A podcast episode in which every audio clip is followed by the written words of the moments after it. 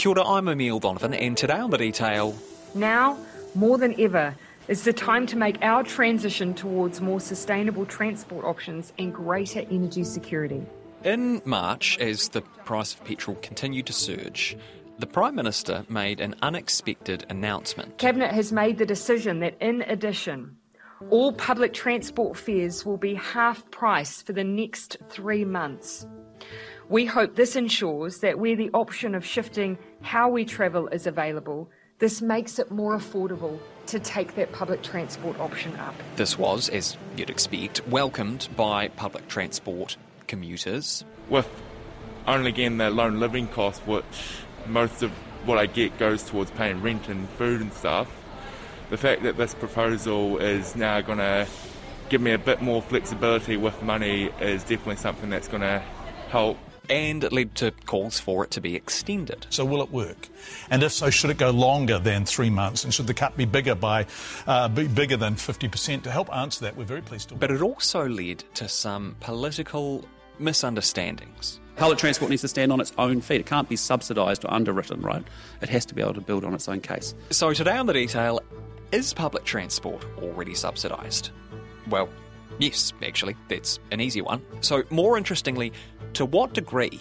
How much would it cost to make it universally free? Who would benefit? And who would pay?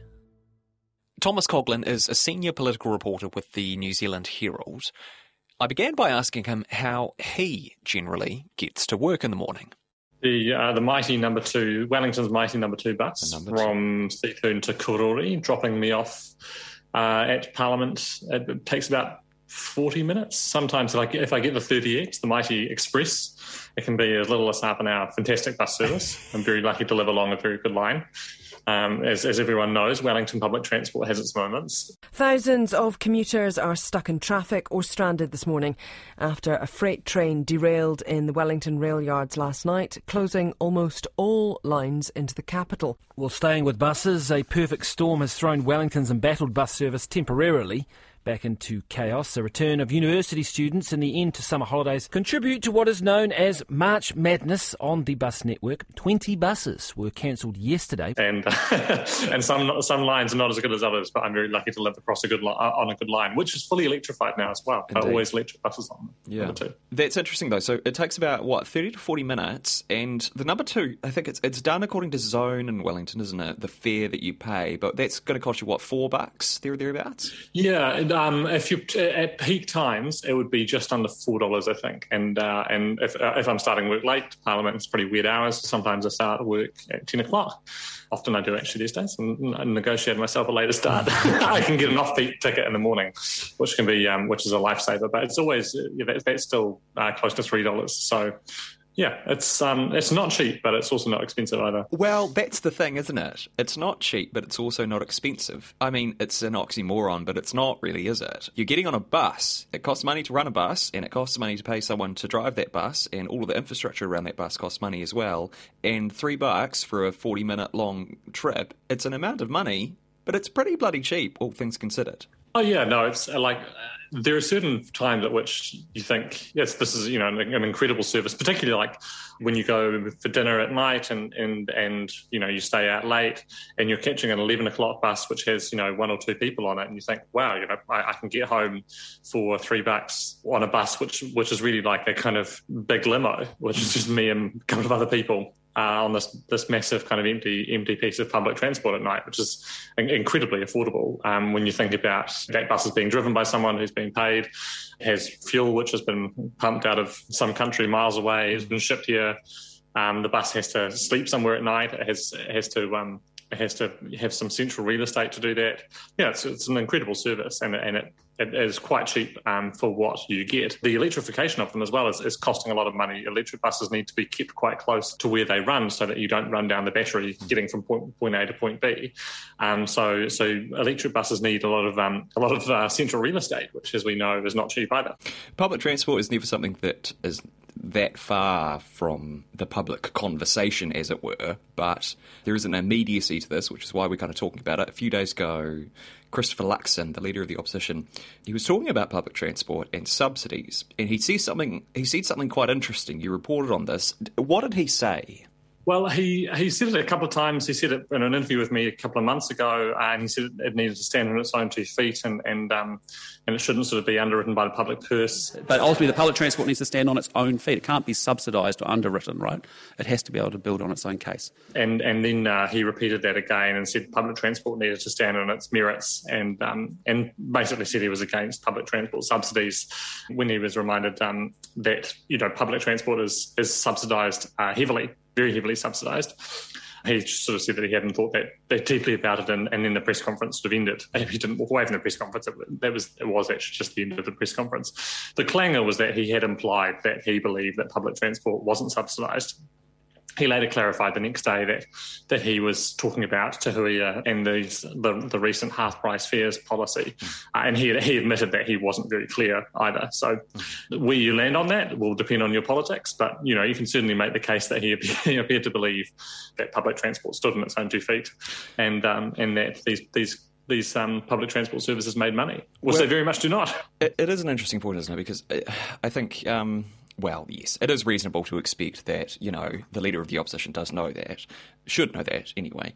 But I feel like it probably is something that is lost on lots of people the idea that, well, the, certainly the extent to which public transport actually is subsidised. Tell me about this. Like, so, so how, how does the funding of public transport work in New Zealand? Public transport is heavily subsidised, basically.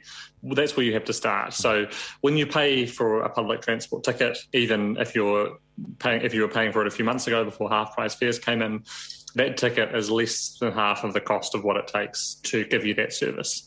Um, it's different in different areas, but you probably wouldn't have been paying for more than half of what it actually costs to deliver that service to you. Mm. Because of COVID, stuff is more heavily subsidised now. So, so you might have been paying as much, as little as sort of 30, 40% of, of what it costs. So there are four four pots of money, three main pots of money. The fourth is sort of an occasional one. The fourth pot of money is just boring old taxes, um, which you know comes from uh, your, your earnings, comes from GST, comes from company tax. The government sometimes will take that that money in the budget and it will give it to public transport services. So stuff like City Rail Link in Auckland, they'll say, right, you know, this is great, we want to fund this, and they'll take money from taxation and they'll give it to the council that is making that um, that public transport. So City Rail Link at the moment is about four and a half billion dollars. It's going to going to increase in cost, but the current cost is four point four billion dollars, and the government's paying for half of that, and most of that's from your taxes. The other two pots of money are Waka Kotahi NZTA and councils. Waka Kotahi NZTA, that collects money from fuel taxes and road user charges mainly. It also collects money from a few other things, but mainly fuel taxes and road user charges. So every time you fill up your car, you you pay um, quite a lot of money in fuel taxes, uh, and and if you use a diesel vehicle or you you know you drive a truck, um, then you pay road user charges. So that that money which is about $4 billion a year, goes into a big pot of money called the National Land Transport Fund. And the government gives Waka a rough idea of where it would like that money spent. And they, at the moment, what, what every government has said would some of that money has to be spent on public transport.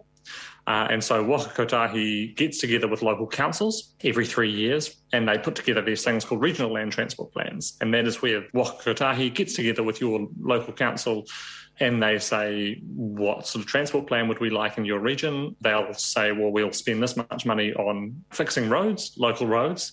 Uh, and then they also come together with councils to talk about what public transport they want to provide in your region. And they split that as well, roughly 50 50 between them. Waka Kotahi tends to pay a bit more um, these days because of COVID again. So um, your council will take money from rates uh, and they'll come together with Waka Kotahi, which takes money from fuel taxes and RUCs, road user charges. And then that's the subsidy that comes off your ticket. And then the, the final pot of money is the money that you pay. So those, so so to, so to refresh that, because it was quite complicated, ticket is the first pot of money, which is you, what you hand over. Then some comes from your local council, then some comes from your fuel taxes and road user charges, and then some comes from general taxation. The short answer is that there's a huge amount of subsidy in, in, in public transport, and it comes from many different places. And it really is a pretty huge subsidy. According to Waka Kotahi's website, the organisation and local authority spent more than $1.2 billion on public transport in the 2020-21 year alone. One of the cool things about fuel taxes is, is that they're, they're one of New Zealand's oldest taxes. So a century ago, a piece of legislation was passed that enabled the collecting of taxes on fuel. Mm. And the idea is that if you drive a car, you should pay to use the road. Back in the 1920s, when this was set up, obviously hardly anyone had a car. Mm. And so it would have been incredibly unfair and morally wrong to make everyone pay for building roads when actually not everyone used the roads. Uh, and that's the kind of philosophy that underpins a lot of the way that our land transport system works is that, you know, the, the clue is in the name road user charges. So you pay to use the road. So when you fill up your car, you pay fuel taxes, and those fuel taxes um, get spent on the road which your car drives on. And the reason why we've tended to fund public transport out of this pot of money is that if you drive a car, it's actually great for you if more people catch public transport. Mm. Because the last thing you want when you're driving a car is to be stuck in, stuck in traffic.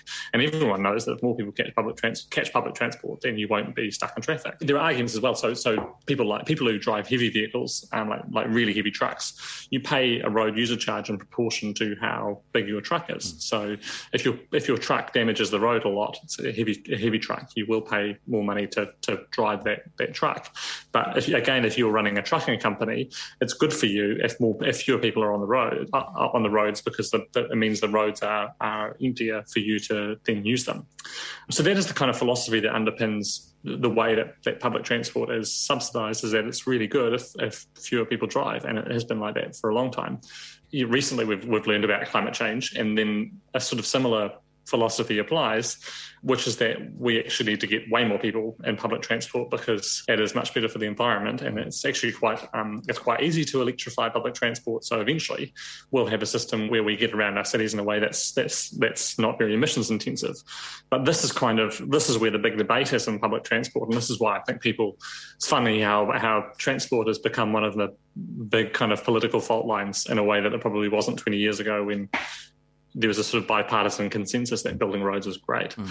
Um, and now there really isn't. And and the question at the moment is is you've got a funding model for public transport, like a, about a quarter of your public transport fare comes from fuel taxes. Mm. So the way that we are decarbon funding decarbonisation is coming from a tax that is levied on on pollution, which is is kind of is kind of good, but it also makes public the subsidy for public transport dependent on pollution. Yeah.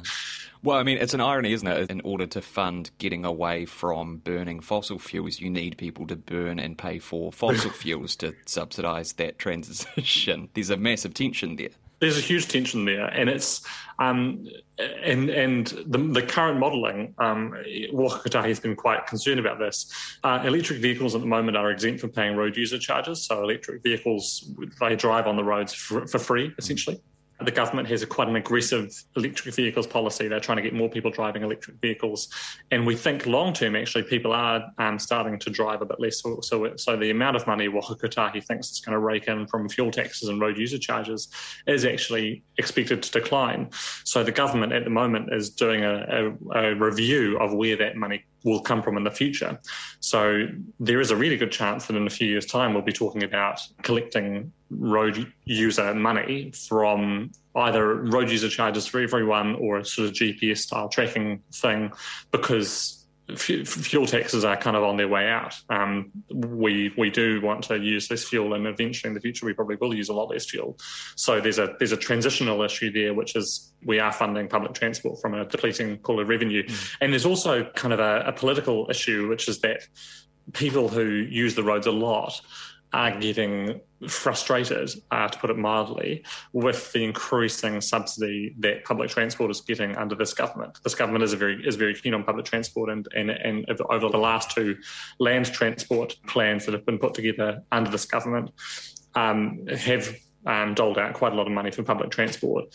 And people who use roads commercially, trucking companies, for example, are quite frustrated with the fact that they're paying money to use these roads for their work, and that money is going to massive subsidies for public transport, while the, the they would argue the roads are um, are not getting the attention they deserve, um, so that they can you know continue to do their business, which is reliant on a lot of um, very effective and very expensive highways. So there's a, there's a big political controversy there, which is much more money for public transport because of climate change coming from money which historically has been intended to build roads back in, I think it was March, in the throes of the mayhem of petrol prices just jumping all over the place, the government announced that the cost of all public transport to the person catching the bus would be halved for three months. Now, more than ever, is the time to make our transition towards more sustainable transport options and greater energy security. Um, what was the thinking behind that? There's a debate about how you get more people to do to, to, to use public transport, um, and it boils down to two issues, which is the cost of the co- cost and frequency. Ideally, you want both cost to be low and frequency and, and quality of service to be high. Um, and, and the, the, government essentially came to the conclusion that um, if public transport were cheaper, then more people would take public transport. And that is essentially the argument they made. I mean, it was also a political issue, obviously, at the same time, um, which more people were complaining about um, high fuel prices. Uh, New Zealanders drive a lot, and high fuel prices were really um, were, were, becoming a bit of a political issue. Um, so they, they slashed fuel excise duty, which is, the, again, one of those pots of funding for public transport. So they slashed that by 25 cents. Um, but also, I guess, to protect the government's green reputation, which is something that it's trying to deliver on, at the same time, at half public transport. And, and, and you know, Jacinda Ardern, the, the way that she messaged it politically was really interesting, which was basically like, um, you know, fuel taxes will eventually go up again. Mm. Um, but you might want to give cheap public transport a try because she heavily implied, and Grant Robertson heavily implied that, that cheap public transport might be here to stay. The Transport Minister has hinted that the government could extend the three month discount on public transport tickets. The half price fares on public transport last until the end of June. We are open to considering what we do after that, and we'll consider the options as we go forward. And high oil prices are probably here to stay as well. So, so the government was very, it was sort of taking with, well, taking with both hands, but but you know, taking with one hand and giving with the other in a sense, basically saying this is this fuel stuff is is we're giving you a temporary relief from high oil prices, but you know you should probably get used to energy insecurity because energy insecurity is a is a global um, issue, mm. uh, and one of the ways that you can possibly get used to energy um, insecurity is is by taking public transport. And you know, as a public transport user myself, I was actually quite interested at how much I'd been insulated from the cost of living crisis. Um, talking to friends who drove a lot, they, they were really feeling it. Yeah. Um, but but public transport fares are frozen, and and so, you know, I certainly noticed higher grocery prices, but but this year I really hadn't felt um, hadn't felt cost of living pressures like other people had because um, because my the cost of my commute costs the same uh, this year as it did last year. Now, the cost of this policy to halve the consumer cost of public transport for three months was expected to be between 25 and 40 million dollars, which suggests, if you extrapolate it out, that the cost of making public transport tickets completely free would be between 200 and 360 million, which really isn't that much in the scheme of things. Naturally, this led to musings about whether that might actually be a good idea. So, making public transport cheaper, or in some cases free, is increasingly common amongst cities and nations right around the world. Luxembourg did it two years ago. Germany is currently seriously considering making all their public transport free. That way, they'll hit their emission targets. And even the capital of the car in the United States of America, Detroit, has made some of its bus routes free. I put this to Thomas Coughlan. There are some numbers out there for, for completely taking fares off public transport, and because um, because if you made it fares, fares completely free, you'd need so much more public transport. Mm. The cost is is more than just doubling yeah. um, the half price uh, fares.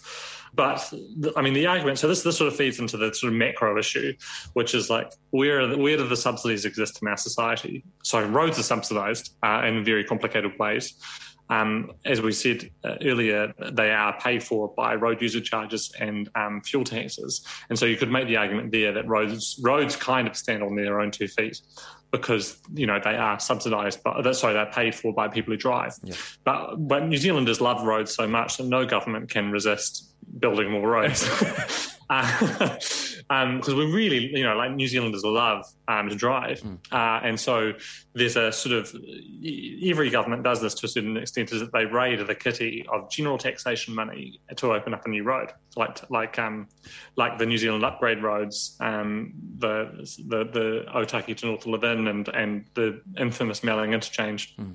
So roads are also subsidised, right? The, the point is that roads roads take money from from the pot of money which is meant to go to schools and and and health and stuff, the government looks at that and thinks, you know what people would love is is a picture of me with some giant scissors mm. cutting the ribbon on a road, and every government has done that. So so that's where the subsidy for roads comes from, uh, and so you could make the argument that actually when you're looking at when you're looking at it at a macro level, both things are subsidised, but, but public transport is a more efficient form of transportation mm. and would therefore require a smaller subsidy in terms of how much does it cost to subsidise me going from point A to point B. So, like me again, like to, to, make this all about me, going to work, my ticket is heavily subsidised now with the half price fares. My ticket's basically 75% subsidised. Mm. That's a lot of money. Yeah. Um, and the government is looking at building uh, a faster bus route to where I live as part of the Let's Get Wellington Moving